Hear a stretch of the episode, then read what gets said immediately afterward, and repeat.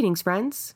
My name is Jessa McLean, and I'm here to provide you with some blueprints of disruption. This weekly podcast is dedicated to amplifying the work of activists, examining power structures, and sharing the success stories from the grassroots. Through these discussions, we hope to provide folks with the tools and the inspiration they need to start to dismantle capitalism, decolonize our spaces, and bring about the political revolution that we know we need. Welcome to Inside the NDP Controlled Conventions. We have done a lot of podcast episodes about Inside the NDP, but this is the first time we've actually dove deep into conventions specifically. We've done so many of these types of spaces over the last few years where we're giving people space to talk about the issues they've had in the NDP. And we've had hundreds upon, well, actually thousands over a thousand people uh, attend these events. So here we are again, 2023, doing another one, covering a lot of the same issues we've been covering for a few years now. So it's going to be interesting because I've been having a lot of conversations with people about the things that have been brought up and we focused on before and getting updated on them now because of the recent news that brought forward this live stream and it's amazing how things have gotten worse within all iterations of the NDP. Yeah, and that's it's really almost like it's purposeful.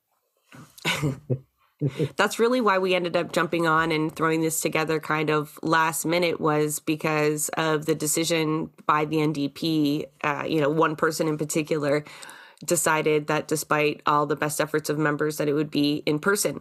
So yeah, that started us asking all the same questions. We always ask, you know, why, to what purpose, and um, that's because we know convention is a con- terribly orchestrated uh, event that is anything but what people generally expect.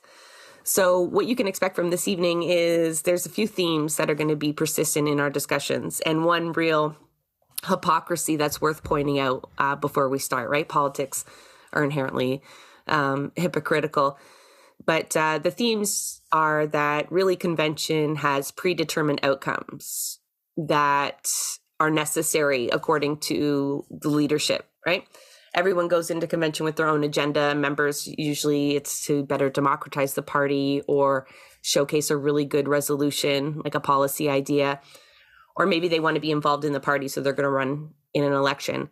But um, for the party itself, it's not that at all it's a showcase. It's a time to raise money. It's a time to highlight very specific profiles, people, and policies, right? What they already want you to be talking about.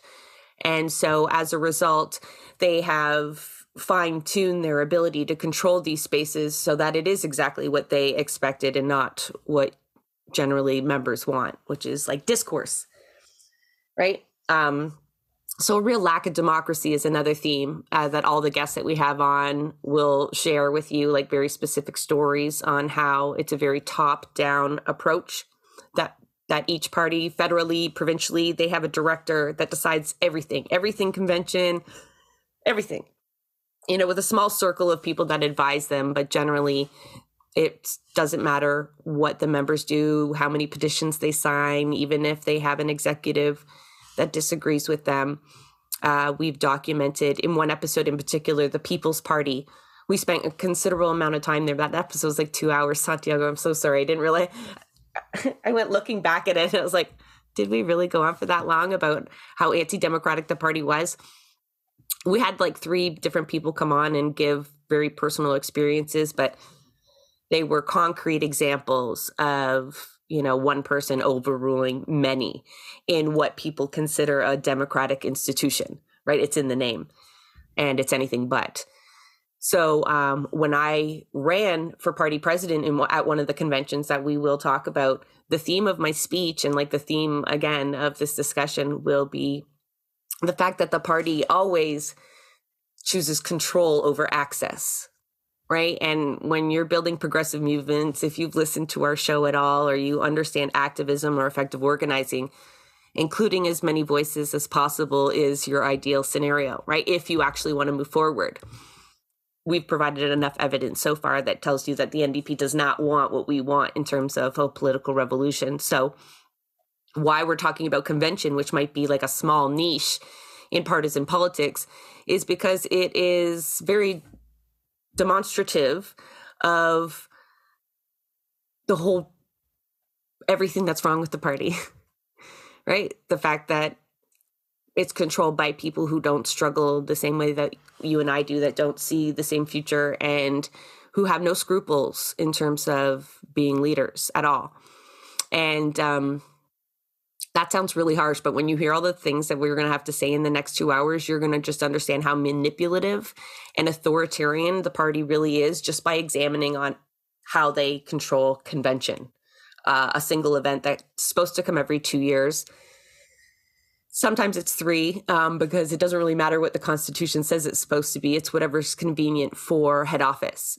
Um, we gave a great example on the Ontario Convention being delayed an entire year just to secure Andrea Horwath's uh, next kick at the can. Um, so again, that that director controls convention in a way that suits their vision for the party.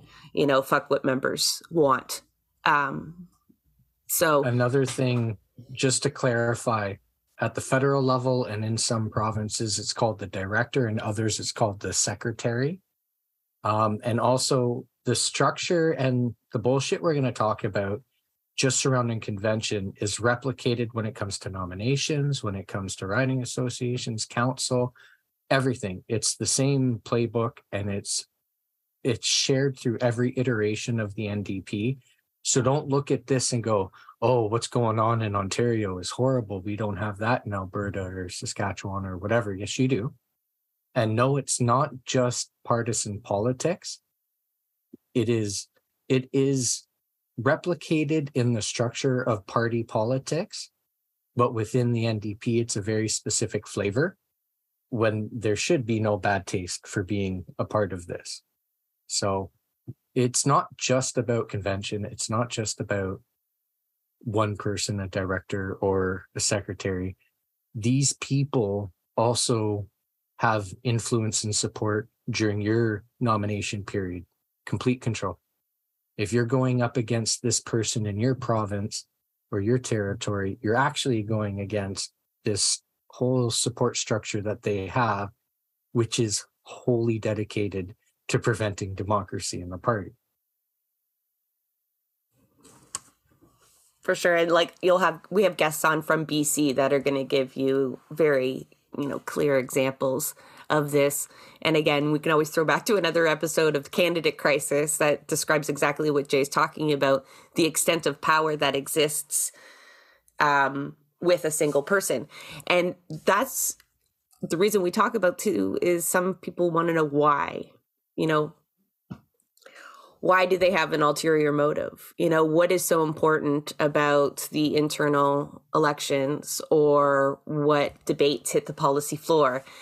And not only is it, you know, what I mentioned before, being able to control the narrative and, and what they see, but uh, forming that executive, because in theory, the executive that's elected at convention could actually hold head office accountable could actually hold the paid consultants that are unelected in the party to task when they fail to represent, you know, what the party actually stands for, when they don't adhere to the policy book and whatnot. And so it's important that from the standpoint of the spin doctors that run the party, that that whatever we talk about on the floor is, you know, friendly discussion. We're not infighting. We're keeping exactly with what the leader had planned to highlight in the legislature or whatnot. And then also, they have a, an executive that reflects their needs that are, you know, beholden to them to a certain extent, who want to get higher in the party and know what that means. That means you keep your mouth shut and you vote yes and you ask as few questions as possible because again we've documented so many circumstances where people do get successful at uh, convention they get elected on the executive jay is an example of this and their efforts are thwarted every turn right? So it's much, much easier um, if they just control convention and then therefore have that predetermined outcome um, so that there are no ruffles in the party. Um, and some people might think that that's cool, right? We, I, I face some resistance online when talking about, you know, making convention more accessible or throwing our hands up in the air as to like, what is the point? But you know, like it's supposed to raise money, it's supposed to highlight the party, it is a media opportunity, but you know, folks are just so starved for debate. Like Sandy goes before we started recording, he's like, I would just love to debate. I would just love to, you know, I almost want to run as a candidate, so I want to debate. And like that, a lot of leftists are like that. So a lot of people go into convention and they're like, I want to talk about this, and I have the perfect new deal, or you know, amazing ideas to democratize the party, right? Everyone's got um, kind of a horse in, in in the race, and uh, yeah, the last thing we're talking about this evening will be like the aftermath, how people come out of those spaces after expecting this. They experience what we're going to show you, right? Shit, right? Terrible, chaotic, Hunger Game style shit. And uh, the impact that that has on them, on Canadian politics, so then on the party in general, you know, and it's not good. It's not good. So um, I hope they make a lot of money from these conventions because I, only see them damaging the party, right? Like I don't. you guys see any wins coming out of these conventions or? I tried to find out if there were certain incentives.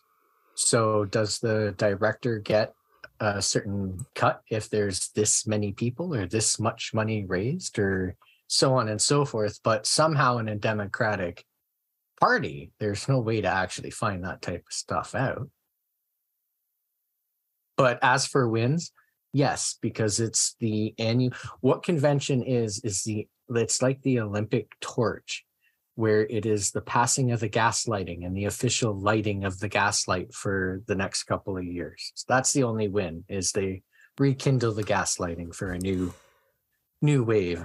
That's a sarcastic win. Yeah. So, what to expect for this evening? We're going to have guests kind of come in and out, and we're going to walk through just why convention, like my notes literally, you know, what does the party think it is? I've talked about that. You know, they think it's an opportunity to just showcase um, you don't get a lot of immediate exposure. What do members expect? I think, you know, each one of us will talk about that a little bit, but generally we've covered that. Like, we expect democracy, we expect fairness, equity to be heard. You know, other things like in person conventions is like to have a little bit of fun, a little schmoozing, networking, right? That those are legitimate reasons to go to convention because again the party doesn't really connect us outside of convention either this is really your only chance to talk to other ridings to see how miserable they are too. And then in reality, what is it? And it's shit. Like, I don't know, I probably end up say that word a lot because and then why is it shit? One, it's hard to get there. And when we talk about accessibility, we're not just talking about like wheelchair accessibility, which I've had a few people tweet at me that the last in person convention was actually really difficult to get around the last federal convention. So it's like even if you go down to all of these levels of accessibility, it's awful. And considering it's not the conservatives, it's not the liberals, it's supposed to be what it's like a grassroots movement, the working class party. And it's one of the more inaccessible conventions, right? Um, if you remember, like even our leadership race, you know, is not as wide open as other parties as well. So it's a real contradiction. And sometimes I struggle with why. You know, why do they control access? I think in ways that are more than other parties is because there's not an activist element as much in the other parties that are fighting to shift the narrative. You know, there's some elements within the conservatives that want to bring up some really awful policies, and um, I'm sure they have their day at convention and whatnot. But liberals are generally complacent and and happy to just settle for whatever discourse is provided. You know, they're middle of the road policies anyway but there's real radical element that we have to acknowledge amongst the NDP. Um, you know, I would have considered myself one of those when I was a member. It's not a slight. And they want so much more, right? Something that the head office is not willing to give, right? They're not willing to say the word socialism. They're not really uh, prepared to act like anti capitalists. And there's a lot, uh, there's a strong contingent within the NDP that are socialists, that want very specific policies that will push the Canadian narrative to the left. And so the NDP, in order to stay on their centrist track, uh, need to suppress that element, right? Like in a way that other parties don't. So, although you would expect something more broader, welcoming, progressive from the party, you get the opposite. And I think that's why it scars so bad, right? You have a lot of empaths uh, I know that word's a little bit overused, but like it takes a certain kind of individual to be an activist, right? To fight alongside people, to care about challenging the status quo.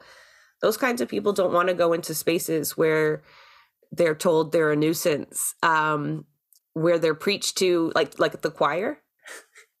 That's one of my biggest pet peeves of almost all of these big meetings for the NDP is, you know, you get these leaders up there and they're literally telling you to vote for them. Like and and why you should vote for them over you know Doug Ford for example. And it's like are you kidding? We just paid a couple hundred dollars to be here. We're sold. You know like let's talk about how we can actually change. I see this even from some toronto candidates when they're addressing i won't name anybody but like when they're addressing people that have shown up to canvass for them and they're like talking about why we need housing. Like those fucking people know why you need housing. They they're spending their weekend knocking on doors for you. They tell them why they're important. Tell them how they're going to make a difference. Like anyway, there's not a lot of inspiring stuff that goes on at these conventions. Um Jay, what's your pet peeve about convention? How it's all a fucking lie.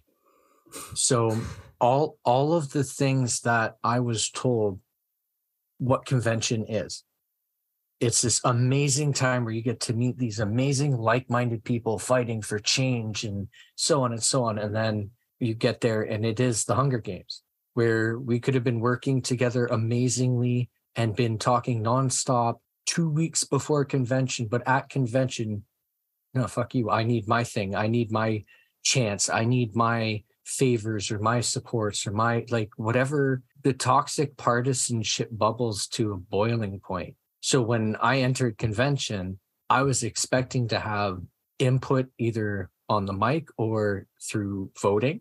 I was looking forward to seeing some amazing people debate some amazing things.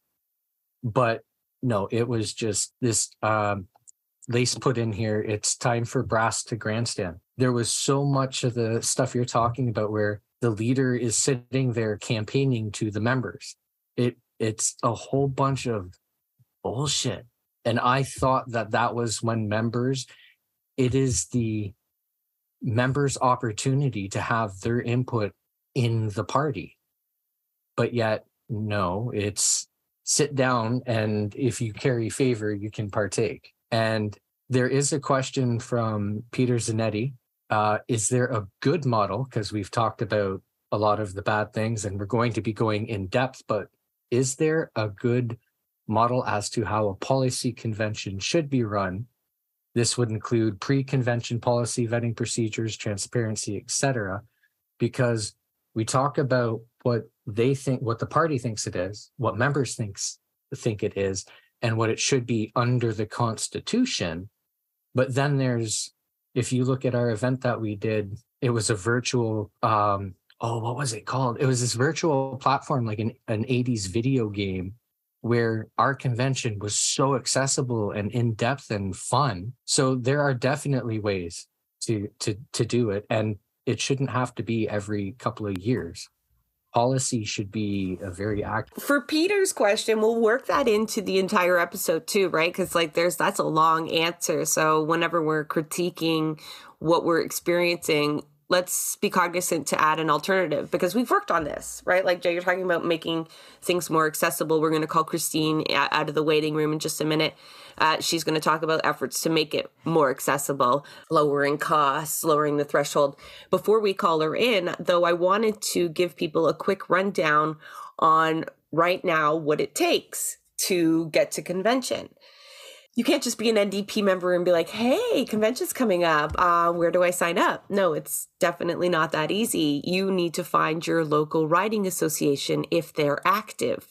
Um, then you need to make sure you are notified when there is a general meeting, and they do not throw those very often. They do come fast and furious around convention time because there's certain things you have to get done, right? A riding association has to give certain notice for these meetings to happen. And then when you go to this meeting as an eager member who wants to participate in convention, you're going to have to convince your riding association to send you as one of their delegates. And if you're in a riding like mine, um, York Simcoe, where we are not, it's a conservative stronghold. We still have NDP members here that are, you know, active, but we get two delegates.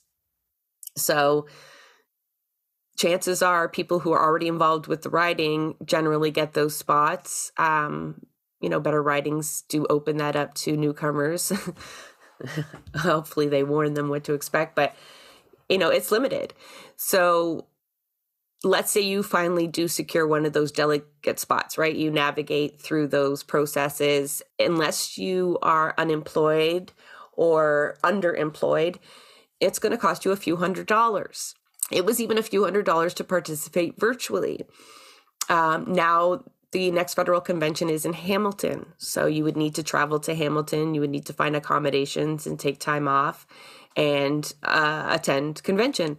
Then, as a delegate, you would then try to get to the mic, you know, in order to truly participate, or perhaps you're entering in the election. So there are already barriers in place to folks, mostly economical, so that who ends up shaping what comes out of convention, although we'll tell you it's contrived and predetermined anyway, even the people who have a shot at doing that generally have a certain class already, right? People who have the free time, the money, and the political knowledge to navigate how to do that, right? You can't just wait until convention's really buzzing like a month before. You will not get a delegate spot. Those general meetings have already been called. Um, Before that, I want to catch up on a couple of comments. oh, good. So I came to the NDP because of Jack, Jack Layton, for anyone who doesn't know, but have since become a hardcore socialist. I wish the NDP would go back, would get its act together and become socialist again. Lace is saying, I'd say an ongoing, and this is so unbelievable. So I'd say an ongoing virtual accessible convention with uh, with multiple times and dates to join and have your voice heard, a convention of the commons that is basically always happening which makes sense, which is an incentive for members to continuously be active and take part. But it only makes sense from a member point of view, not from the party point of view. And we'll, I, I personally want to make sure people understand a lot of these things are very purposeful. The party knows this. They know how to reach out to people for a hundred thousand donation emails a year, but they can't ask, "Hey, do you want to have input on this thing?" So, uh, and then the fact that they still uh ali says the fact that they still charge that much for a virtual meeting is abysmal honesty honestly. A motion i had tabled before i left in the ontario ndp to find out the cost differential between virtual and in person it cost between 15 and 35,000 dollars more to exclude people by having it in person. Sorry i kind of went on a a long rant there. No, it's important that we include those perspectives. And to the first commenter, we're actually working on a special that's specific to the erasure of socialism from the NDP, from messaging, from policies, uh, and general direction, and, and how frustrating that is. So stay tuned for that. A lot of people, maybe in their first experience, give the benefit of the doubt. You know, for example, the last virtual convention, the chat is turned off uh, and this is now a common practice in council meetings. So, you know, we've all used Zoom at this point. We know how to work it, especially organizers, um, how to manage rooms and whatnot. And it's purposeful, right? When we're in our virtual spaces, those chats are ch- are cut off for the same reason. Ridings aren't connected. It's so that we can't organize with one another effectively, right? So we can't be heard when we're not like at the mic. And in an in person convention, I um it's funny because I think that they can actually control virtual a little bit more, even though they've denied that as an option. You know, I know that you have to travel to Hamilton now in order to get your say, so you have to be super enthusiastic about it. But, you know, those virtual conventions were something else where you were completely cut off from everybody else. You weren't on the floor. You couldn't see who's at the mic. You couldn't rally really behind anybody. There's no like applause to see how the room felt about what was said. They were not ideal. And so, Ali, yeah, the idea we paid hundreds of dollars just for that and to experience like such tight control was just really demoralizing for a lot of people. Uh, I do want to say uh, Stanley Lee is saying uh, proximity bias for the win. That's the best way for them to accomplish what they're trying to accomplish for now. Well, Ontario generally has, you know, a pretty uh, good track record in terms of conventions going their way. We've had some surprises. You know, I was telling the crew here before we started, you know, there's not going to be a lot of hopeful moments in this broadcast, which, you know, we don't like doing, but folks will remember that uh, Tom Mulcair was blindsided at a convention. Uh, he did not expect to lose uh, the leadership review vote and that was behind the scenes organizing. Mind you, there were parts of the establishment that were okay with this. And so it was facilitated to some degree.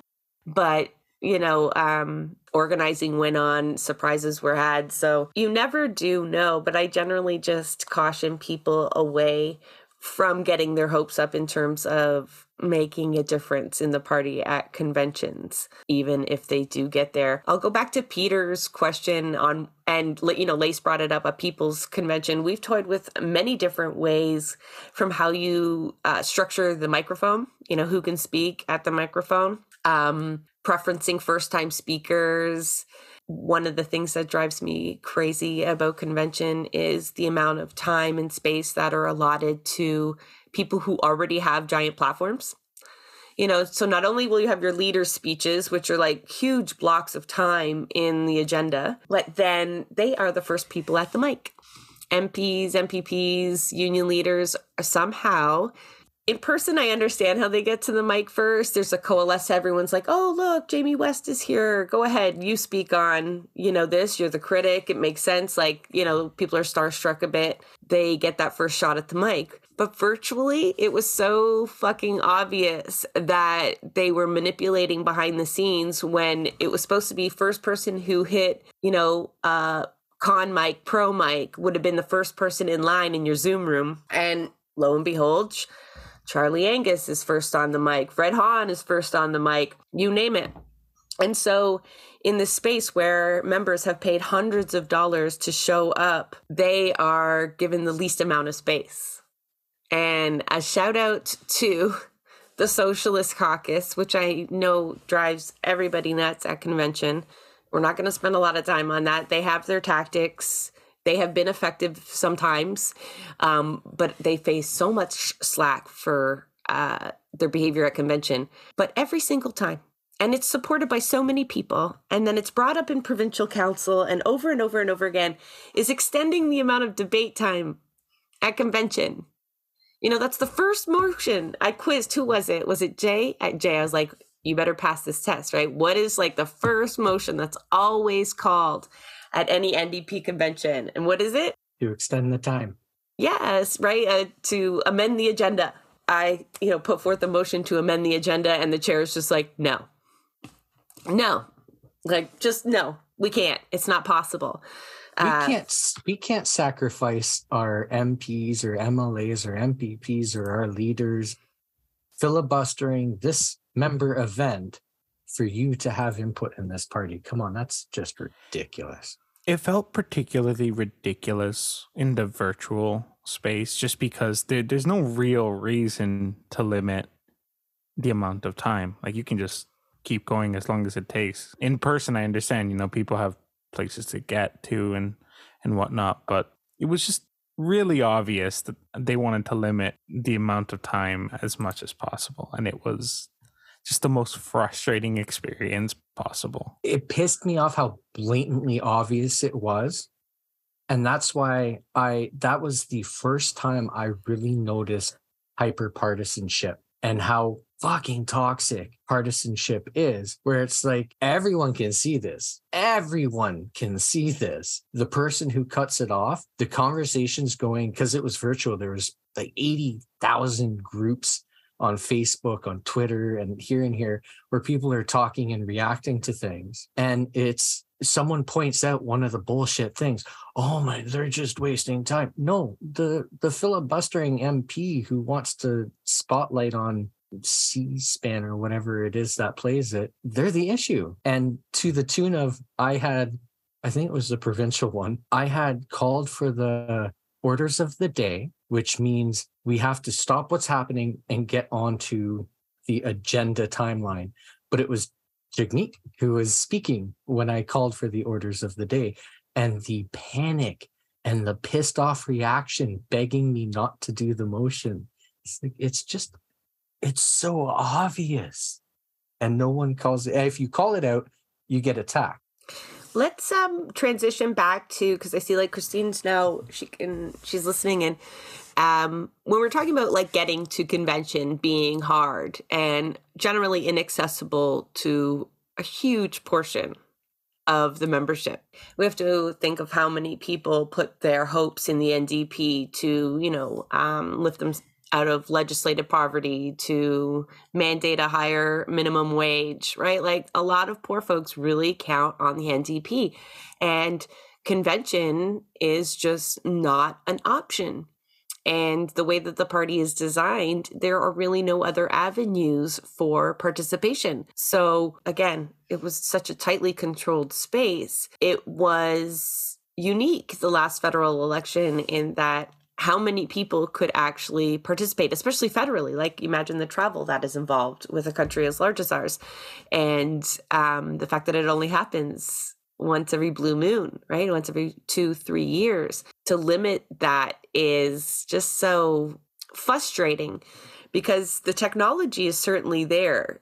First, we shouldn't have to wait two to three years. I say we, I'm not a member anymore, but people shouldn't have to wait this long to have policy discussions, right? Low budget town halls, virtual. This is so doable and is done by grassroots organizations across the country very few people have not adopted a hybrid version into their gatherings at this point at least more progressively minded ones right? We get some folks gave us examples of hybrid conventions that they had just gone to and how they were success right? There was meaningful participation.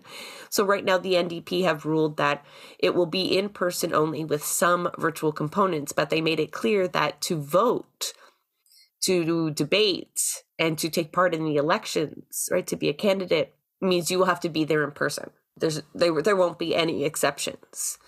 And you know, I imagine this is not sitting very well with members. I do want to say for anyone who doesn't know and hasn't been to convention, convention is supposed to be the members event run by members for members for members to take part, but it's wholly controlled by anything but the members. Jay, can you play what uh, Melissa Sam sent to us from Newfoundland and Labrador? Melissa has uh, quite a lot of experience with the NDP and they wanted to participate, but again, we threw this together last minute. So we were lucky enough that they sent us a statement that we could just uh, air. And I would like, perhaps, if Kristine can hear it, maybe react to what Melissa has to say here. It was extremely disappointing to see the decision made by the federal NDP executive to not facilitate a virtual option for the upcoming convention. Having the virtual option during the last federal convention was absolutely revolutionary. People who couldn't participate in the democratic processes of the party were able to engage for the first time for many members, creating an inclusive space for disabled, rural, and low income people. It created a way to engage in the power structure of the party at a meaningful level for people who would otherwise not feel able or safe. We need a way for marginalized individuals to not just be included, but welcomed and prioritized. We need a way for everyone to have their voice heard in and by the new Democratic Party. We need an equitable way forward and a just system of governance. Without the opportunity for all members to engage, we are neither just nor equitable. This is not hard to do. I just attended my credit union's AGM online because we have 11 branches across roughly 1,500 kilometers. All it takes is a Zoom account. Polls are built in as our breakout room functions. It is easier than ever to plan and execute a virtual or hybrid event. Being exclusionary like this completely contradicts our own values, and this decision has effectively extinguished my hope for the future of the federal NDP. We need to practice the principles we preach as a party, the ones baked into our foundations as the Union and Cooperative Party democracy, equality, equity, solidarity. We need a convention accessible to all members. I want to also note that a lot of people here, Jessa, you kind of touched on it. A lot of people hear accessible and they think a disability accommodation accessible means accessible. So if you don't know how to take part, you can't access information. It's not accessible.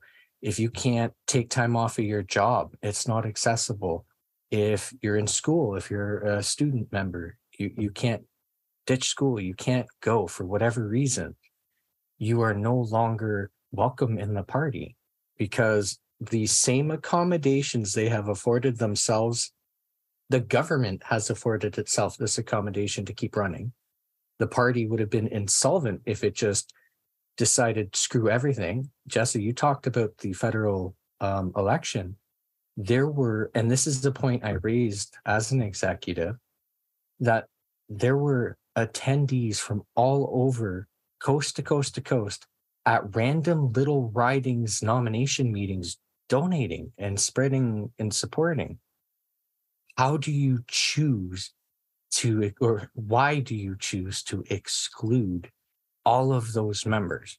And that's the question that's the most important because, like it's been brought up, these are choices because the solutions are quite easy. Yeah, um, I thought I'd pop on. I think that's a good uh, segue. Um, it was really powerful to hear Melissa's message there. Do you want me to introduce myself, or has that been done?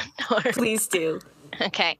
Um, so my name is Kristine Wickner. Um, I'm actually an elected member of federal council. So I'm elected to council um, as a BC women's rep, and that happened at the last virtual convention that Melissa was referencing. And yeah, I I think it it needs to be reiterated that that was a very exciting convention for a lot of folks because people were able to participate. You know, as a, a mom with young kids, I don't know if I would have been able to make a trek to a convention like that. Um, and I'm facing similar, you know, um, obstacles uh, when I think about having to get to Hamilton in October. And um, uh, so I just want to I want to make it clear that I'm not speaking on behalf of the party at all. That's not um, the the um, that's not my place to do. Um, but I am speaking as somebody that you know. Uh, expected to represent women of British British Columbia, and so when um, when Jay started talking about, you know, the need, I mean, and we started talking about this right away after convention, right, Jay? Like you started talking about how, um, well, first of all, Jay started talking about how there were problems with the convention, right? As as amazing as it was that so many people could access it, it was a bit messy for sure.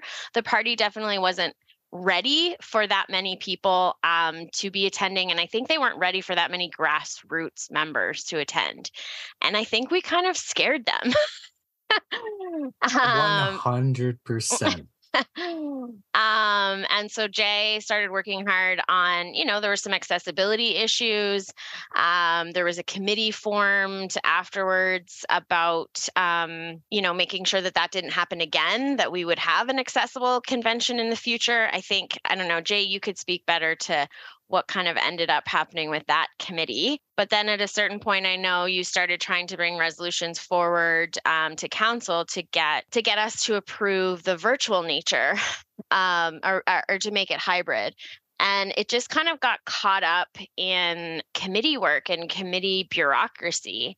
Um, so they made Jay's resolution come to us on the policy committee, which I sit on, and they sort of coordinated so that we referred that to federal council who then referred it to this accessibility committee that isn't really very active and people said that at federal council that you know how is an accessible accessibility committee that's not really meeting or active going to make this decision? And so then the next thing that we heard after that federal council meeting where they where we referred it to the accessibility committee and there were so many concerns from so many people about that the next thing we heard, and uh, the national director had announced to the provincial Ontario provincial council that it was it was not going to be hybrid that it was going to be in person and that there was going to be hybrid components.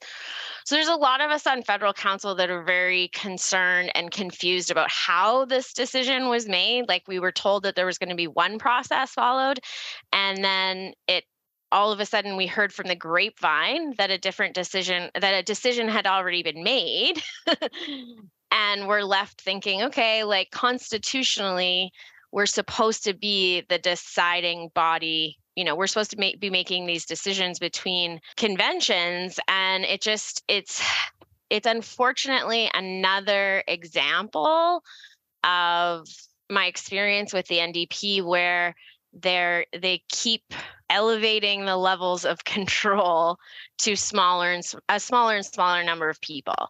So whether it's in the BC NDP where the provincial council is supposed to be the governing body between convention and yet more and more powers are being given to the executive, this seems to have happened without even yeah I, like we're we're still confused as to um, how this decision was made um, and we're confused about the reason. And it's like trying to figure out why, like their logic and their rationale of not hosting it is kind of like nailing jello to a wall. like, because we've never because we've never had it officially on an agenda and we've never been able to debate it it becomes this very like it's like a rumor mill. I hear that Anne said this in one mm. meeting and so and so said this in this meeting and and then sometimes people just make stuff up on their own like oh well it's probably too expensive. And you know there's there's answers to all of those questions. Like Melissa's dead on when she says the logistics shouldn't be a problem, the finances shouldn't be a problem. I mean, it's about priorities for sure. One of the things that, you know, so frustrating. One of the things that was in the email to federal councils was like, this would have taken so much member consultation to decide on this. And it's like, yes, that's why we started talking about it two years ago. So we could have done that member consultation. And hi, I'm like the federal council member for you know for bc like for women in bc give me a list of the members. I'll call them. I'll do my job to represent women but there's no mechanism for me to represent people. Um, so where we're at now is the is the decision has technically been made but that's why i started the petition. There is a petition online to sign um, and say that you're in support of this. And I just, because I just want people to understand that there are people on council and the executive that really are sticking our necks out for this. And we really want to make this happen. We really strongly feel that um, in order to win and form government, which is what we should all be trying to do as member of the council and executive and leadership, that we need to engage our grassroots members.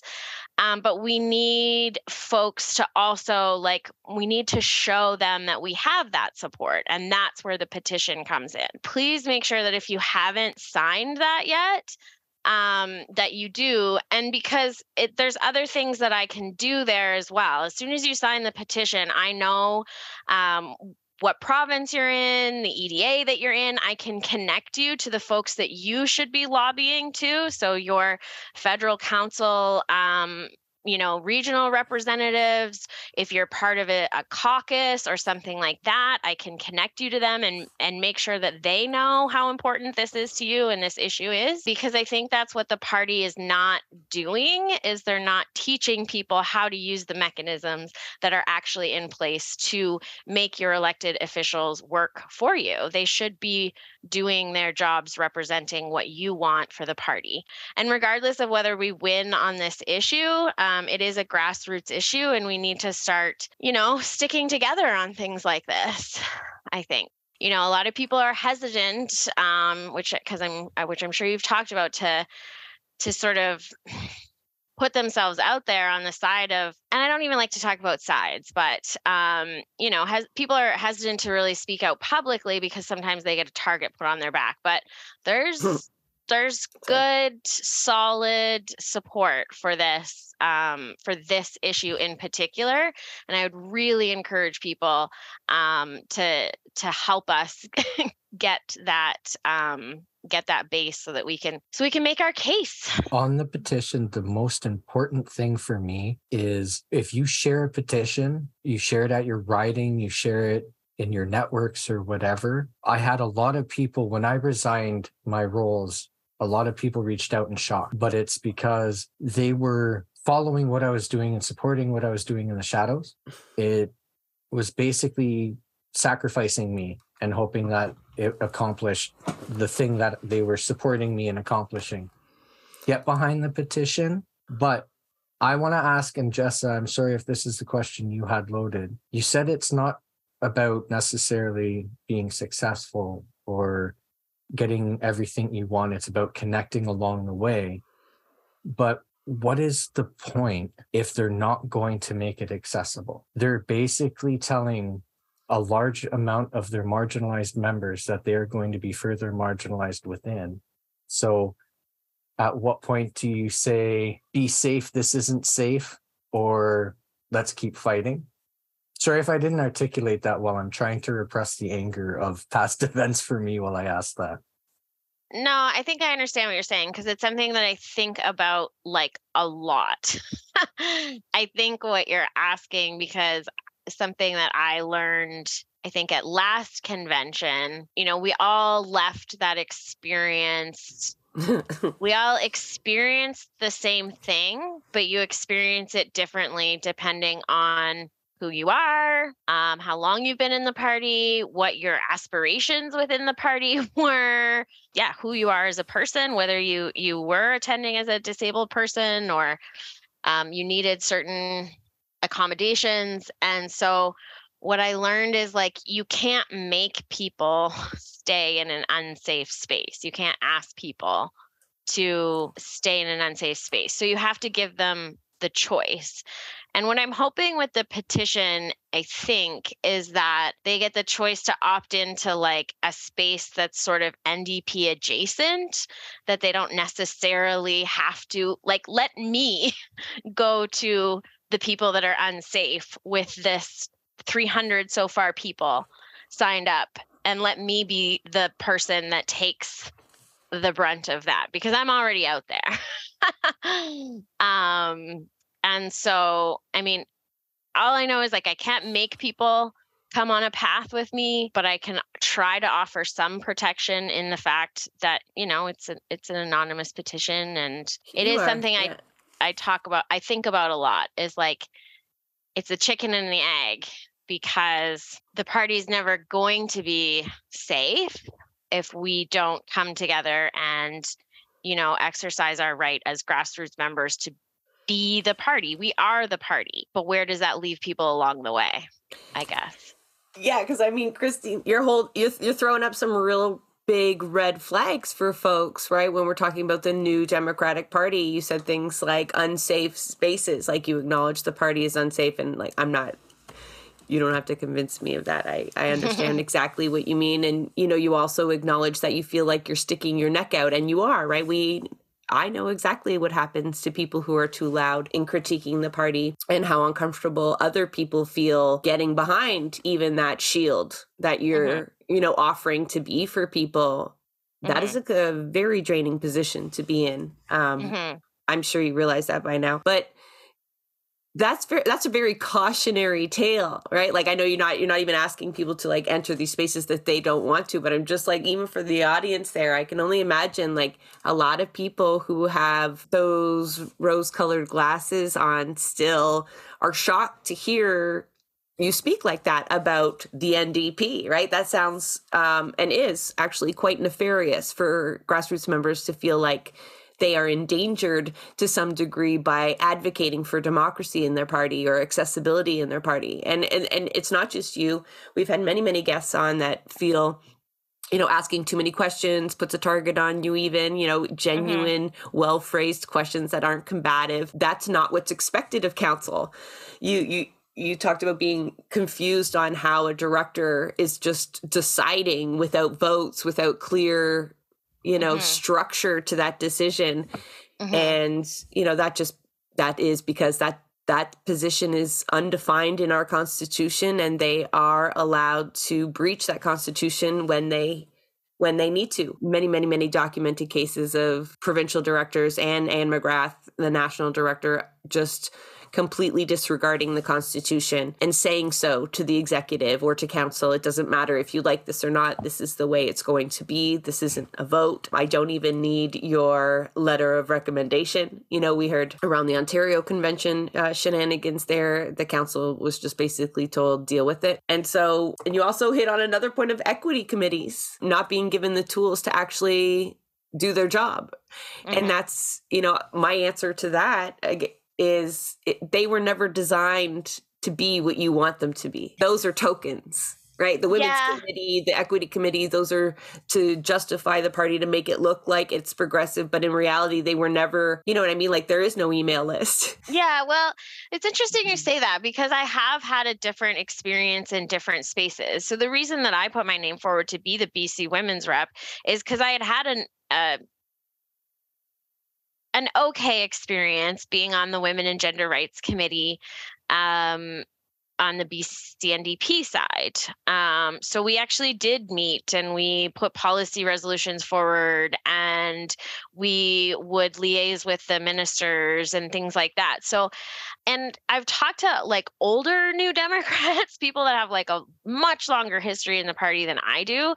Um, and they report times where it was, um, you know, committees were active and like conventions were not just theatrical performances like they would prefer them to be um, now, like the liberal conventions and things like that. So I do, I don't know, I have this like, maybe I still have rose colored glasses. but um, I think I probably do because I wouldn't still be like actively volunteering my time in this um, if I didn't have some hope for the party. But I think, yeah, I think that I, I from from those like kind of intergenerational tales that I hear, I feel like the systems are in place. It's supposed to work a certain way. And there's just, and there's a, there is a lot of effort to make it seem like that's how it's working. Um, but it just has been like you said, there's been an increased centralization, intr- increased control at the top. And it's not just our party, it's every party. It's not just electoral politics, it's every institution. I think that's Because why, you know, the discussion around how convention is structured, you know, after people get there, right after you make it accessible as accessible as possible, because of the need to make sure those committees go nowhere now, right? To keep on that that guise of we are democratic, there are people involved, but we're going to have plenty of examples of how that process is uh, manipulated to thwart uh, many efforts. And like Kristine's right, like there's been actual tactical changes made, you know, that we can document from the time of Mulcair in particular, in particular, even at Layton, to be honest, that started to bring power to the top and where there was an explicit decision made that the resolutions passed at convention would not in any way be obligated to be included in the messaging that the party used from there on in. So that was Mhm. part of, you know, Jay's question is just like, okay, let's say we can get as many people there as possible. Um, you know, the powers that be have spent the last few years perfecting those levers of control. But I do think, I know it's uh, a shame, and I do agree it should be hybrid. I I imagine the most disruptive you could be would be in person. It's it's I would say it's near impossible in a virtual setting to be disruptive and you need to be disruptive in order to get what you want at convention like it needs to be a surprise it needs to be coordinated and um, there's just too many button mute buttons uh, involved uh, virtually that that kind of prevent that so I, I hope any kind of hybrid option that comes forth you know like organizers within the, the party that do need to connect people and mount efforts you know if that's the path you're going in the party then you know that's a that's a difficult task trying to coordinate people online and in person. I just thinking back to the virtual uh, convention where we had like a Discord and a speaking mm-hmm. channel, and people were assigned certain categories, and that was a big learning curve for people to do. So now, once you have a hybrid version, it's going to be like, oh my god, where are we at? And uh, meanwhile, head office has kind of been working on this, right? Like you've been working for the last two years on how to make it more accessible. They have been working the last two years to learn from the mistakes that got us any inroads that we did get um, in those virtual spaces, right? Like they, they don't want those refunds again, Jay, and they don't want the bad the bad press that goes with it but um well i mean i think they've banked on in person being easier to control to be honest but you know who's going to travel we and i can't believe we haven't mentioned this covid you yeah. know, like Anne McGrath's messaging for her explanation doesn't acknowledge uh, the risk that folks will need to take on top of having to have the time and the money, but expose yourself to COVID during travel and during the convention. Masks will not be mandatory. Um, we know this from NDP previous uh, events. They'll mm-hmm. be suggested at the door and whatnot. And so immunocompromised people have just been told that they are actually not welcome to shape mm-hmm. their party at all. Was that a big part of the drive to make it accessible? Um, yeah. And that's where you get a lot of your support too. The disabled community has been shut out of this party repeatedly. Yeah, absolutely. And the other one um, that we hear a lot is climate. Like, why are we all jumping on a fossil fuel aeroplane to to do business that could be done from home and would be, you know, better for everyone and the planet. So, yeah, I mean, it's all of it. For us, it's just like a no brainer decision. Um, I do hear what you're saying, where some people, it's, it's so interesting the different impressions that people have about, um, about convention because I've heard the same thing like well you know it's not like the virtual was that accessible because you know we were there was concern about whether people were speakers lists and and and things like that that could be rigged with technology. Um, I do think sometimes we give the party a little too much credit in terms of like what they're actually thinking about manipulating and what is just like they were totally caught off guard. But at the end of the day, the party's equity statement says that they can't prevent people taking part in the party our constitution says that you cannot prevent people from taking part in the party. The disability committee was saying it. The accessibility was saying you can't make things inaccessible. The executive listened and determined, well, you got to go consult. It makes no sense. The the bullshit in the constitution, the equity statement, all that is front facing PR. The equity committees are front facing PR. One thing I wanted to ask you, Kristine, before we go to Chris, who's going to kind of, he's from BC, but is going to focus on the 2018 convention and the joys of trying to get a resolution passed that the party does not want to hit the floor. Mm-hmm. Um, but that brings me back to the last federal convention, and there was a petition that generated out of BC, but was signed by members across the country in relation to John Horgan and his use of the RCMP on land defenders, uh, um, Indigenous land defenders, right? Um, a petition to censor him of sorts. And instead, Anne McGrath and those who plan the convention responded by giving him a keynote speaker spot. right? Uh, a lot of us tuned out. We were too busy plotting uh, for the next session of uh, resolutions to listen to that nonsense. But what I get frustrated, I'll be honest, like, why do you think they're going to react any different to this petition? The way that they just spat on all those members that signed last time, right? Like, there was like no reaction from the party at all like massive efforts to shame them into doing something to stand apart from the actions of the BC NDP in that moment.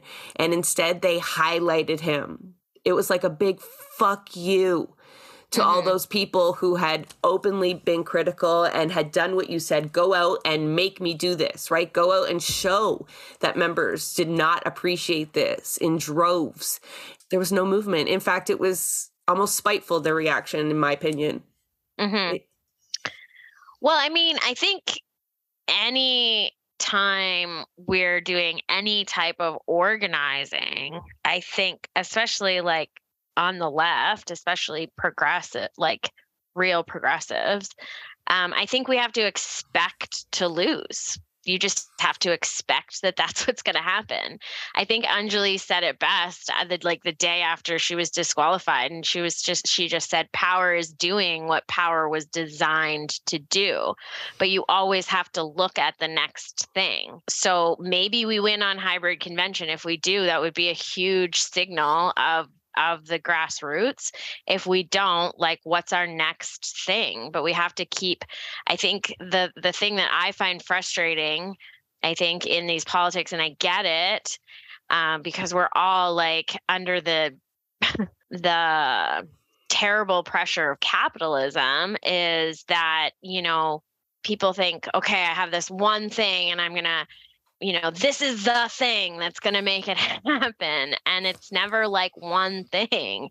Every, I think any like big social change, and I'm new to activism, like, I, like honest to God, I, I think people always think that I'm more like, I know more than I do. Um, I didn't come from student activism. I don't have a poli sci degree. I just started volunteering on campaigns when I was like 25 but I'm trying to be a quick study. I like woke up one day as a mom and was like, holy shit, what did I do bringing children into this world? And so I'm trying to be a quick study. And it seems like there's always these like I would call them sprints in organizing. I would say what we did at convention last time, the virtual convention, it was fun. It was exciting. I had a good time. I got to met, meet a whole bunch of cool folks, but it was a sprint. We didn't really keep the marathon going. And I get why we didn't.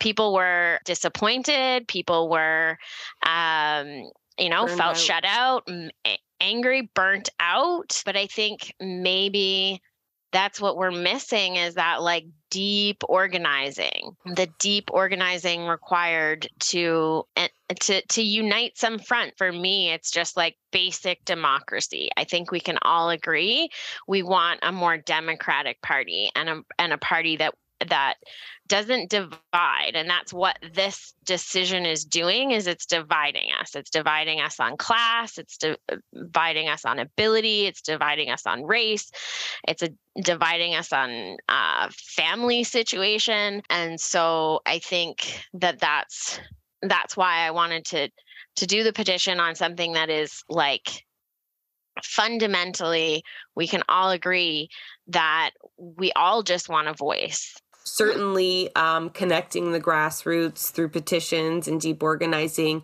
is the only way to go into convention and be um, effective in any way. Um, the fact that they're siloed off, members are siloed off from one another, is a detriment. So, any work that you do there is certainly beneficial because you're putting like minded people together. Nothing terrible should come from that at the very least, right? It's something to, to build on. Hope. So eh, my frustration isn't with you. I know. just, you know, this seeing people kind of go at it and fearing that they'll be let down. But, you know, like you said, it's not like all your eggs are in that basket. We know that it's not the only path for for everyone or even mm-hmm. you, right? So thank you for coming on and being so candid and sharing your efforts. And um, we'll be sure to share the link to the petition through New Demo Chat as well. Thank you, Kristine. So we're going to go to Chris. Chris is going to kind of take us back to 2018. Like I talked about, um, there was a particular resolution that folks had already spent years uh, trying to gain traction around to get on floors, convention floors to debate. This happens in every province. It's around Palestine and Israel. It's a contentious issue within the party for some reason. And uh, although we discovered at the last federal convention that 80 some odd percent of people actually supported that particular motion, so once it got to the floor, there was clear support for it. There was certainly a lot of efforts to prevent it. And I just want to give people a little bit of background on resolutions to give them an idea of what we're talking about. You know, just really high level. Convention is supposed to be a collection of ideas that come from the members, and we discuss, debate on them, and then vote. And then whatever vote passes, those great ideas then become NDP policy. The reality is the same barriers that exist for people getting into convention the ideas face even more barriers. So they too have to get passed at a local level by a certain threshold with certain time limits and constraints and quorums that need to be met. They need to be structured and worded in a certain way to qualify and categorize correctly thousands of members across the country put forth their ideas. So in the end, you have hundreds of resolutions to go over, and the party designs debate time to be very limited. So in reality, out of the hundreds and hundreds of great ideas that are get put forth, you maybe discuss four or five in each category, six to seven category, six or seven categories. So we don't get to a lot of policy talk. Four to five if you're lucky. More like two to three maximum. It's usually. like at the beginning the slower, the certain sections, and but the reality is, Santiago, like we get to exactly how many the party decides, right? Like I I do see it happen behind the scenes and whatnot. So I, it's nothing about this is accidental if you've seen it happen.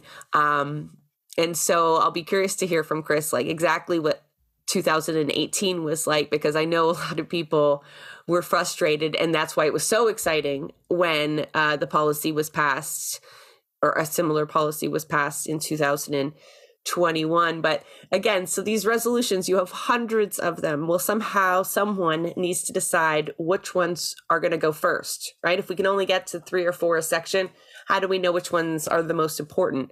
And up until the last convention, that was decided by like five or six people that had been handpicked essentially by uh, the establishment to determine what was most important to all of the NDP members collectively. And usually uh, it's the usual suspects that hit the top prioritization um, issues that we are already all decided on. You know, so um, we will spend 20 minutes to unanimously declare that the NDP is in favor of public health care, even though that has been in our policy book since time immemorial, essentially, right? So that predetermined outcome that we said would be a theme of this discussion, the party wants to make sure certain items rise to the top. Well, you know, they've shifted prioritization a little bit so that it it will be done democratically. We'll get into that a little bit later because it's not it's still not even it's a process that has zero transparency. We know staffers are voting on that with instructions from hq we know that union delegates are voting on prioritization with instructions from their uh, folks who do have delegate lists something grassroots organizers advocating for you know uh, free palestine do not have. So what happens is whatever hq and um, the cooperative unions decide will be the top items that we discuss, that's it. Right. So, um, for folks out there getting really excited that you have great ideas to put forth for convention, uh, buckle up. You're going to hear what it's like to try to really get one passed. So, Chris, you heard we were talking about uh, convention shenanigans, I think is what you called it, or fuckery. Maybe I can't remember the term you used when you messaged yeah, that's me the back. term I used. Fuckery. Yeah. I know exactly what you mean, but uh, I wasn't actually at the 2018. I've heard many stories, though, right? But um, maybe our audience haven't. So introduce yourself a little bit, and then you know get right into her. Like, what what did you really want to come on here and uh, tell people about? What would they be surprised to hear there?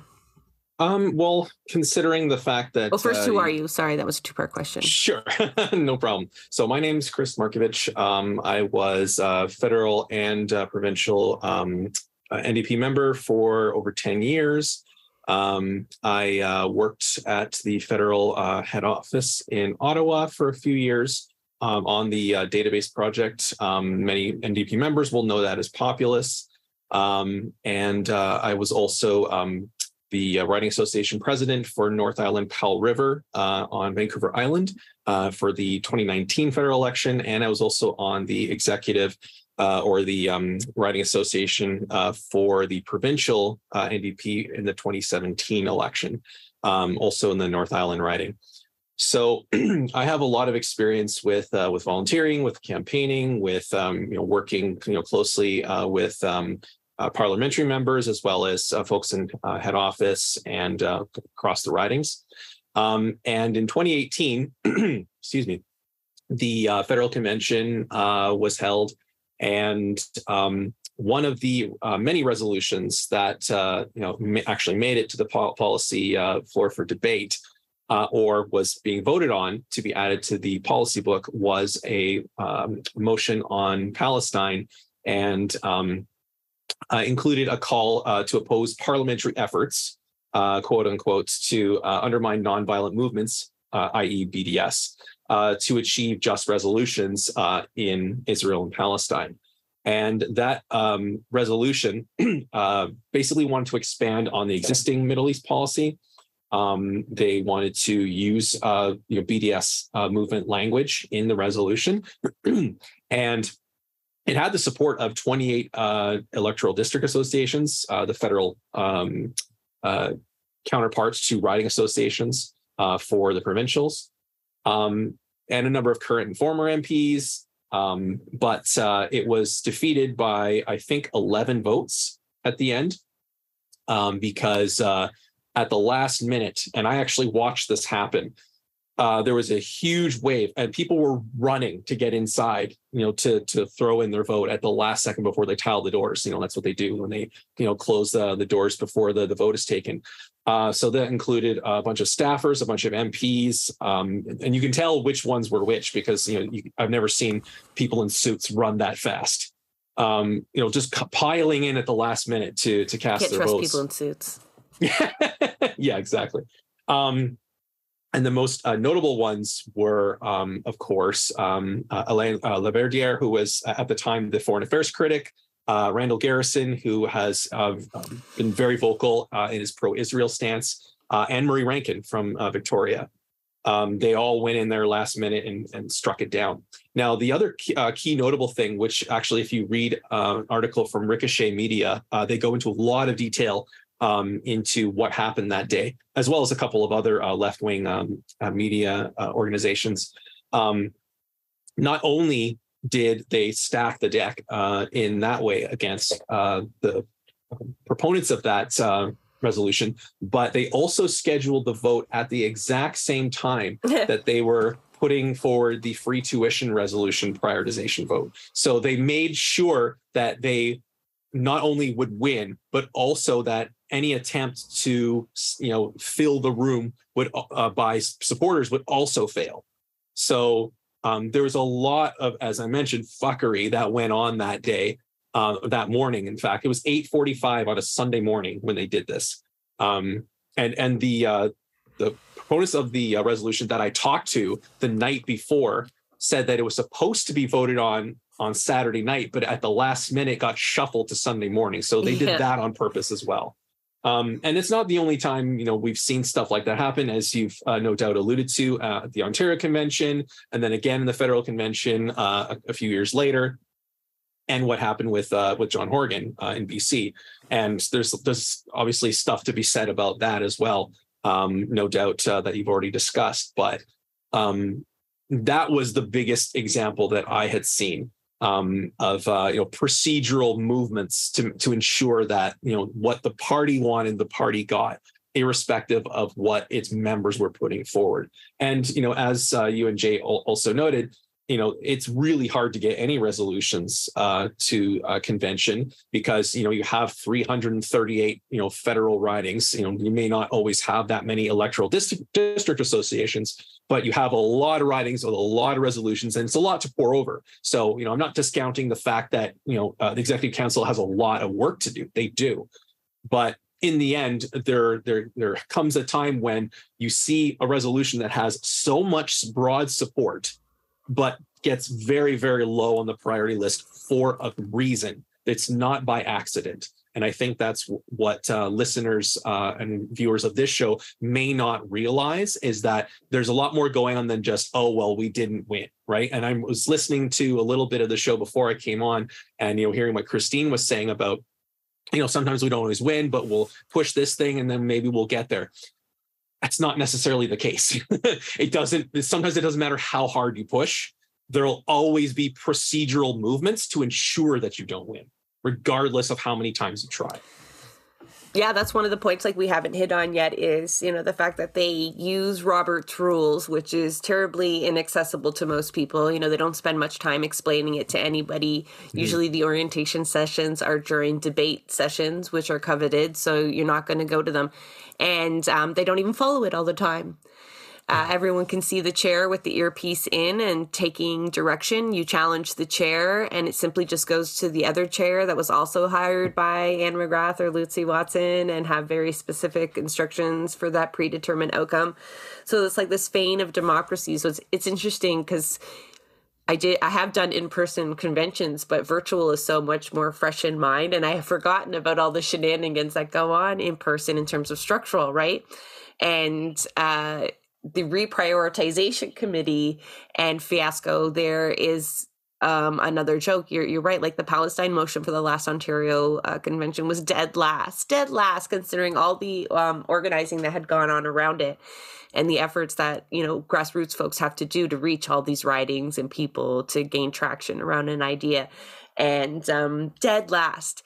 And then I, I sit in a meeting, you know, the reprioritization vote, it turns into a big schmozzle. And um, Brian Topp just stands up there and just says, nope. That's it. That like that's what your appeal is. Your appeal is to the same people who told you that it was no priority to them whatsoever. You can make all the arguments you want. You can pack the room with supporters who are vocal about it, and in the end, a party insider just uh, to the to the table. No, no.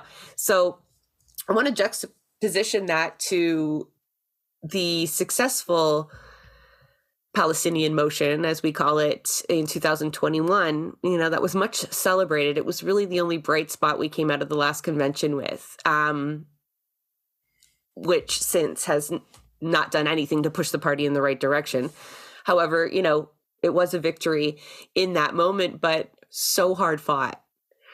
So hard fought um, the filibuster.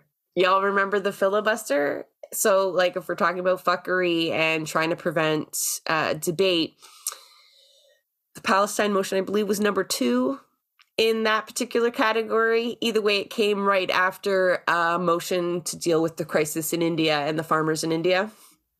And the party had a filibuster ready. It was so horribly orchestrated as well. So, a filibuster is when people talk and talk and talk um, for a particular purpose, like to prevent an outcome. You, you know, we can't vote on something if we don't get to it right? So the idea was to take this motion um, that related to India and stretch it as long as possible. Amendments were made, right? People had these beautifully crafted amendments. They had rebuttals to amendments and speeches drafted for the rebuttal to an amendment. And um, clearly the idea was to they couldn't stretch it long enough but they were going to allow the palestine motion to hit the floor but only enough time to have one pro one con. They didn't want it to devolve into an actual debate on the issue right? So again it's just knowing the amount of control that comes from the director down and none of this is by mistake. I disagree with Kristine. None of this is because they were overwhelmed. It was carefully crafted and manipulated and orchestrated and um, on top of all that again there's a need to remind folks that there's a large portion of union delegates that attend convention. That number was increased federally at the last convention also under really suspicious circumstances and like we have to talk about it. Um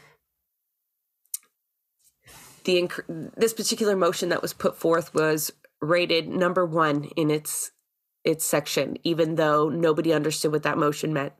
And the reason it was prioritized number one is because we know that union delegates were sent emails telling them to prioritize that number one, and staffers were also told, and any other delegates that you know um, were getting communications were told to prioritize this particular motion that most members read it and didn't understand.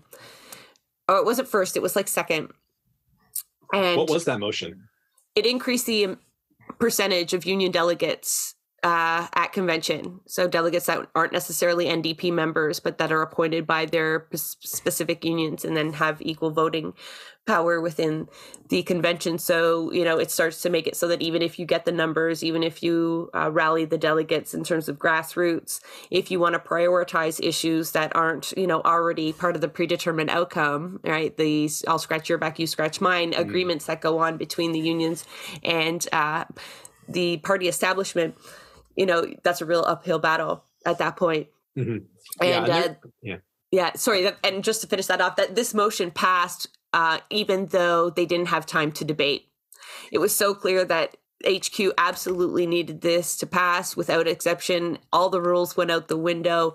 There was still people lined up at the con mic. The time was out. They called to a vote. And um, even though there was nobody who understood what that motion did, uh, I wish we had the wording. It was just so convoluted, included numbers nobody understood, and uh, yeah, it, it, it passed. And um, it's just I don't think people realize that until because I know when I was sitting in the Discord in that last virtual um, convention, there were so many people just shocked by the resistance and the fuckery. You know, like they didn't expect it, even though they're in politics and it's part of politics. And I guess like it was, it was really like disheartening. So, how did you feel in that, you know, moment in 2018 when you're seeing that resistance and and then losing by 11 votes? Like that's maddening. Yeah um i wasn't as affected by that particular vote. I don't think i really thought about it uh, that much until i came back and um in bc i'd actually signed an open letter um to uh, then Premier John Horgan, um, calling on them to stop uh, Site C. And uh, watching the you know the series of events that unfolded after that uh, open letter uh, was sent, and then the subsequent um, BC NDP uh, convention um, the following year, um, it was clear that no one was going to listen to us um, because we had I, I, don't recall exactly how many. You can look it up in the uh, Tyee. There's an article in there. I think we had something like at least 100 to 200 uh, signatures from various, um, you know, folks within the party, uh, various, um, you know, organizations, activists. Like um, we were all NDP members, and we were all calling on them to put a stop to it. And the the the message that we got over and over and over was, it's you know, uh, past the point of no return. And at that time, the project, I believe, was around eight to ten billion dollars. And we are now at the point, and the, the project is still not finished, by the way. Um, and there's been lots of stuff that's been happening uh, in the last you know number of months uh, that have delayed the project even further. And now we're looking at uh, a cost of over twenty billion dollars, and that's before the project is ever finished. So it could go even higher than that. And um, it was then that several people close to me decided to tear up their memberships, um, including the then president of the provincial riding association that I was a member of. She publicly tore up her uh, her membership and said, "I'm leaving the party. I'm done." Like, if you guys won't even listen to your own members on this open letter, there's no point in me being a member anymore. And that really, I think, kind of shook me because I saw fuckery on the federal and the provincial side. And, you know, I, I, it was only confirmed for me when I went to convention and um, you know, saw some of the same stuff happening, you know, certain resolutions getting prioritized over others. Um, a lot of the same rhetoric being used with little to no um, you know, real policy being implemented. And um, you know, getting back to what you said about uh, you know the the resolution and priority, and the fact that there was really little to no debate. I'm you know I, I haven't looked at the party's constitution uh, in uh, a few months, but I don't know what's been updated. I'm willing to bet mo- much of what was discussed at the con- last few conventions hasn't been put into the policy book, um, and likely never will. Um, you know the, the, Palestine resolution may have you know gotten like the you know the thumbs up in terms of the votes, but it got almost no attention, right? And again, like you said, that's for a reason.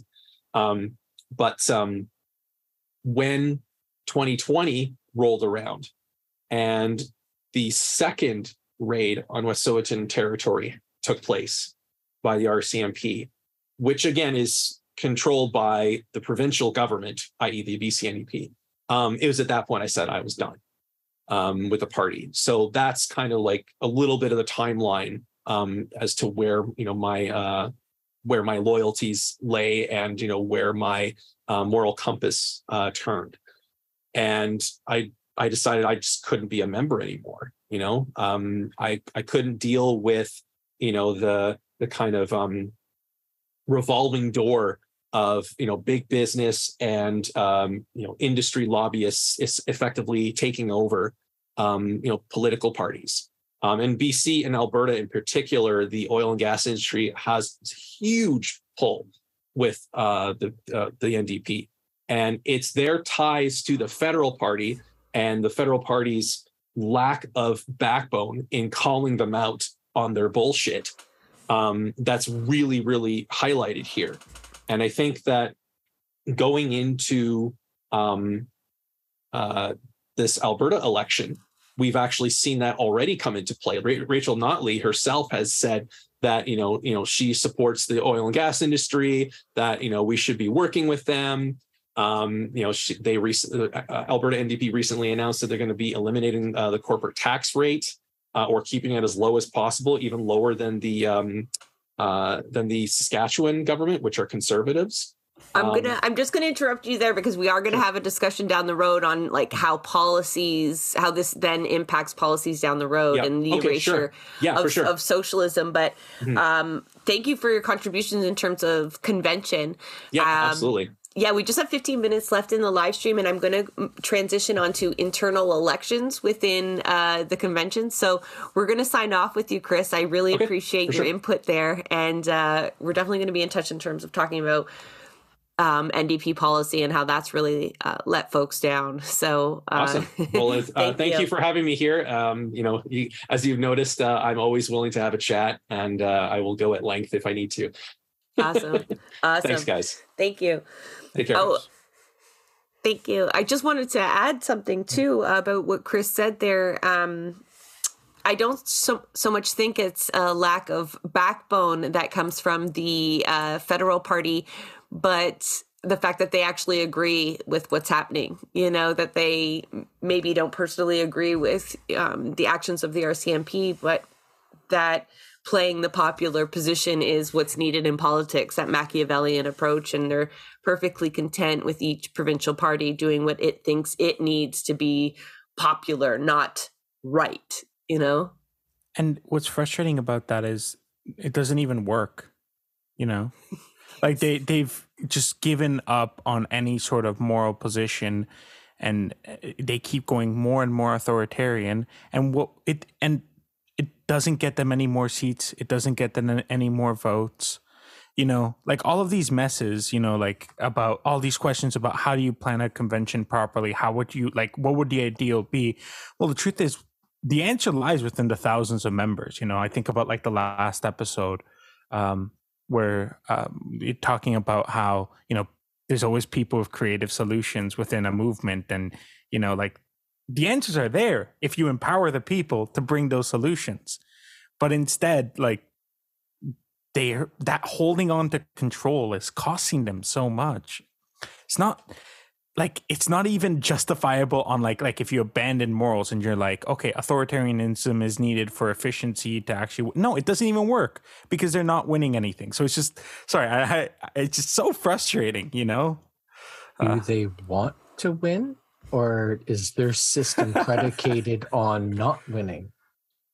It's the question. Well, their salary is not dependent on either these people making the decisions. But yeah, like we wanted to talk about the impact, and that is one of the impacts, Santiago, is they alienate the very people they require free labor from. Right? This is the party that, you know, is doing better in fundraising, but still lags behind the other parties. So come election time, it, it does require people to spend a lot of their free time. They need to be inspired. And when just like in anything, you see this happen over and over again. Like you see Kevin Clarke bursting into the Toronto mayor's debate because he was not given any avenue to speak, right? And so then he needs to be disruptive to be heard. And that is what happens with members, right? So the petitions are met with hostility, suspicion, and then ignored or worse, you know, like a spiteful kind of response. Yeah, investigations.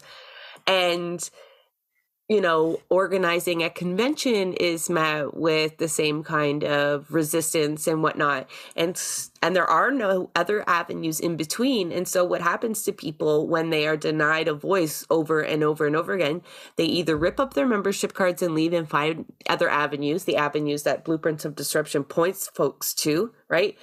Actual activism, or they suffer right? They get burnt out they get disillusioned we lose them they drink the kool-aid they think that that's what's needed to win and only an ndp win is what will solve the world's problems and um, they will do whatever it takes to get there right? And then you talk to people in bc who did that who got their people elected who participated in their conventions and got on their executive and they're fucking nowhere they right worse right so i don't know santiago we talk about this a lot um, where we truly believe that the only solution is to essentially burn it down. And I don't we don't say that publicly very often, and we give space to people who do want to fight within the party, and I get that, but um, to be candid, you folks are wasting people's energy and yeah. giving them hope where there is none. To be honest, this episode was to point out to people that the uh, go to convention, spend hundreds of dollars, get someone to watch your kids, travel expose yourself to COVID, you will just end up burnt out, disappointed, maybe a few more contacts, but you could have made those in better spaces.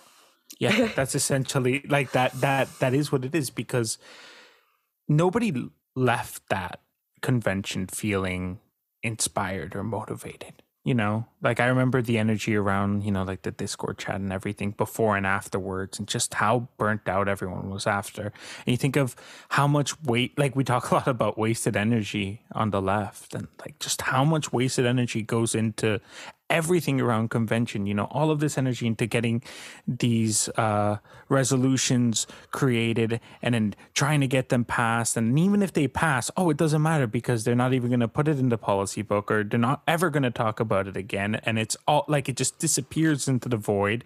And when it comes to the actual election they'll just say whatever they think is popular and not at all reflective of what the members actually want. And, and then they'll lose the election. And then it's like all of this energy just Wasted. anywhere else would be more efficient you know anywhere else. Like it and it does almost it does almost feel like you know like a controlled opposition where it's just like this whole created for us to like waste our time and and right? Like when you pay to be a member of something you don't expect to have to battle your way through it all. That's not right. That's not right. And i know it's the reality but like you don't actually have to be in that space at all right? Like you don't have to be a convention to push an issue at all. Not at all. If you want them to move on free transit, if you want them to move on real reconciliation or whatever the issue is, you need to get as many people as possible to make as much noise as possible and not on the convention floor where the doors are tiled, you know, like out in public where mm-hmm. people who aren't involved in the party can make noise, who you can reach more people. But you can see when, when Kristine's talking and from my experience getting kicked out of the party, that like when you out organize like that you you know that fear is built in that repercussion is built in and um that's really damaging to folks who want to keep working in those circles. I said we'd talk about internal elections and also that we'd have a hard stop. So I'll hmm. give folks the Coles notes, right? Like we definitely have to talk about the at convention, the executive is elected. You heard Kristine talk about it. Uh, council is selected through all these different means that, you know, we can't get into the details. Um, but the Constitution says that it's those people that run the party, right? Just like a government, those are our MPs, our MPPs, those are different representatives for different equity seeking groups and locals and all kinds of, of, of whatnot. And they're supposed to make the decisions right? So those elections are supposed to be really important. And the same fuckery that Chris talked about happens around the elections. I can tell you firsthand, I've run in quite a few of them now.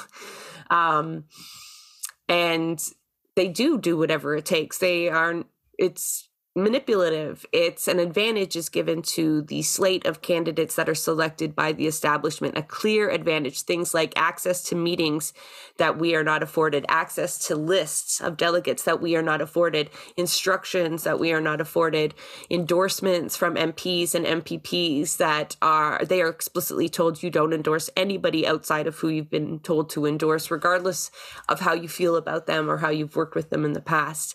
And so the predetermined outcome is very important in these elections. So much so that even an MPP took a spot on the council or on the executive in the last Ontario um, convention. You know, Sara Singh got a spot, even though they already have a very influential position in the party, took it away from a member who paid hundreds of dollars to go to convention, launched a campaign from scratch. And meanwhile, an MPP just puts up their name lines, their friends behind them, and then again gets a vote in the say. So it's ironic. Uh, Jay was attacked a lot for saying this, but you know those folks that make up the executive and the council they can remove that director that director that we have spent episodes and episodes talking about how they rule the party a democratic party in a very authoritarian way in a way that centralizes um, the politics of the party and isolates its members does really horrible things like things that just should not fucking happen and that many of you pay to happen and um, promote it um, out of fear of the alternative. And that's normalizing this shit. Right. Um, I think participation in convention at this point, unless it, you are actively mobilizing um, against what the status quo is going to be offering, um, you're just contributing to this, to be honest. Um, that sounds, it feels really harsh. I'm, I normally try to walk that line a little lighter, but um, it, it was re- it's really frustrating to see people still think that simply getting people to convention isn't just going to burn more people out. Can I and, ask something about you had talked about internal elections? So briefly. I have I have a feeling and I want a quick I want this out there for people to start questioning it. I believe that the inaccessibility of this convention, the federal convention, is for a very specific reason they're trying to protect Jagmeet one more time. Just like we saw with Andrea, just like we saw in Saskatchewan and in BC with their leadership races, I believe they don't want the pissed off grassroots members being able to have a vote. They've invested everything in the social media presence of their icon or whatever the mascot's called now.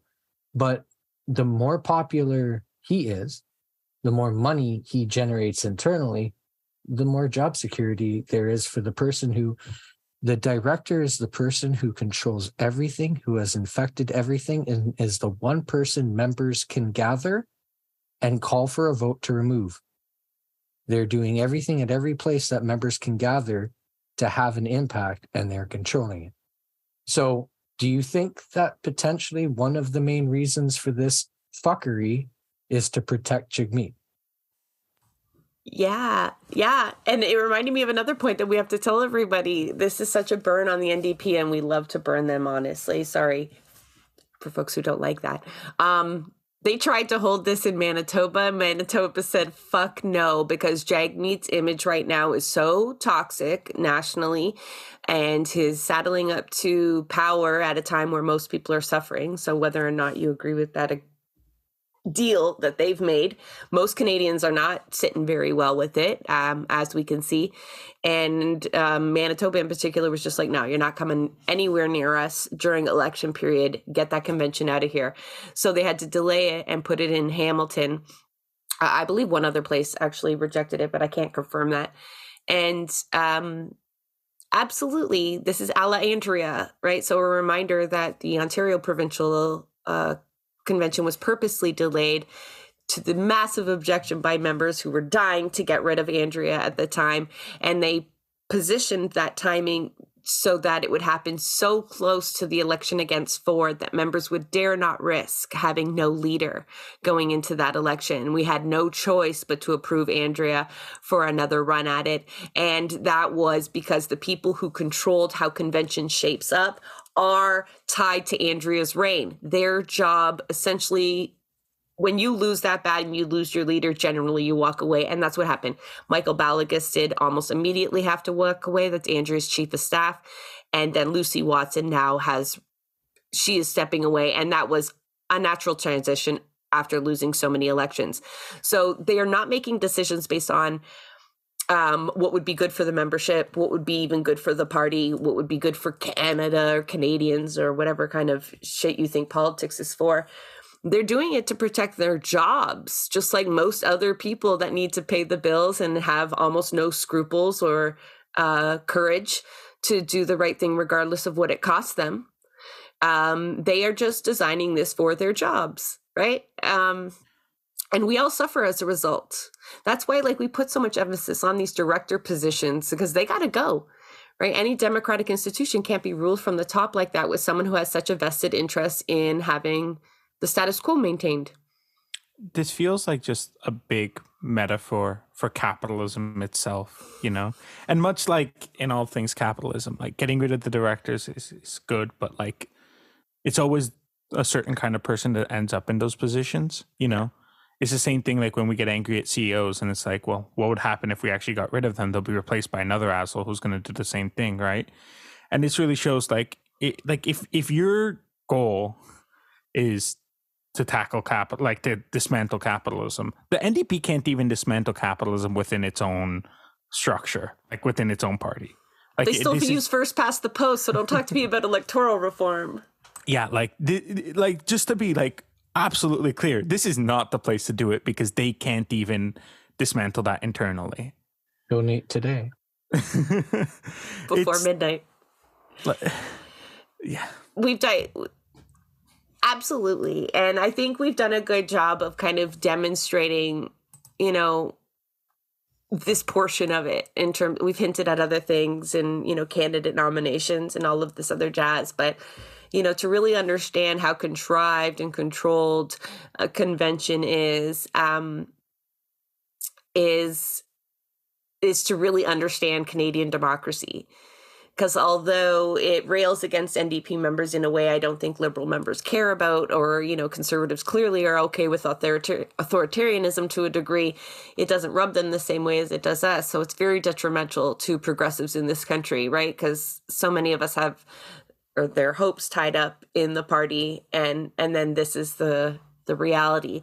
So most of the time we point you guys in really good directions in terms of act activism and organizations. Our last episode was with Justice for Workers.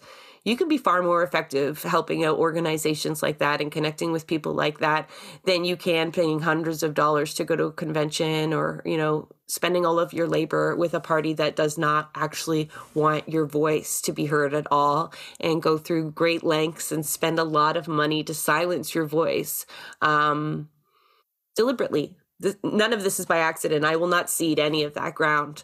Um, I've I've faced enough of that um, response from people, and I've just seen how organizers work, and I know how to throw virtual events. Um, and so I absolutely know that it's deliberate when they isolate us and cut us off and not have closed captioning on. Uh, that's because you can then get a transcript of what happened in that meeting. You know, there's all kinds of reasons that they put in the controls that they do, and it's all absolutely by design. So, um, thank you to people who contributed in the chat. Um, sorry if we kind of fell off and we missed anybody. This conversation is obviously going to continue. Like I said, we do inside the NDP episodes a lot on blueprints, is to explain power structures.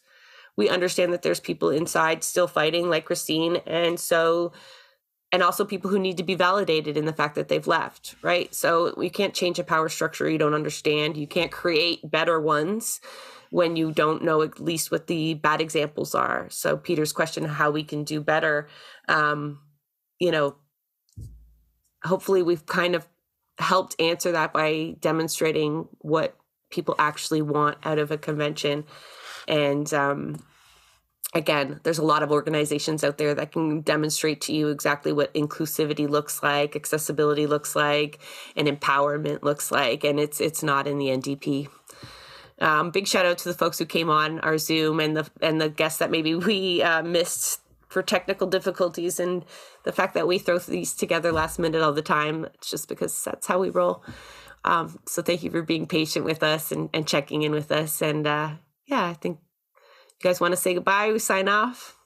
I would Okay. like to say to your point and to workers or justice for workers, I fought forever to get the party to the NDP to give a shit about my riding, give me anything, nothing for years. Justice for workers during the um, educational workers um, strike.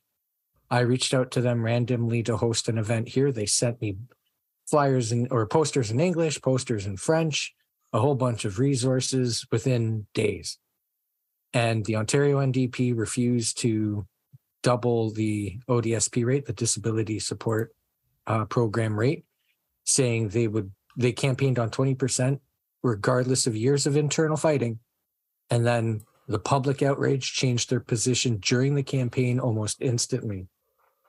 Jessa said many times that the NDP exists to de-radicalize people. It is very important not to put your whole life into the NDP exist in other spaces. Yeah, for me, I, I guess just the last thing to end off, and it's just what the NDP is is a toxic relationship. You know, they take advantage of the good nature of people that want to change things, that want to do good work. And it's as Jane just said, like it's either de-radicalization or burnout, one of the two. You don't end up Or there. both. Yeah, both. You don't often end up being able to contribute more. Like even if even if you're you're doing the NDP and other things, like just the energy that it costs you ends up burning you out from being able to do other things so much. And I've seen it happen to so many people over and over again. So just like you know, on blueprints, like there are just so many different organizations and movements and the guests are always talking about literally any of those is a better use of your time like literally any of them Except the Green Party. um and and and yeah no and and if you can't find like one that speaks to you like it's go out and make it and you know like literally anything the ndp is not worth the time or the emotional energy that it takes and yeah no just it's not that's Well, my I hope you've that's all enjoyed this cautionary tale and uh, this uplifting segue to our end. But have a good evening, everybody. Keep disrupting.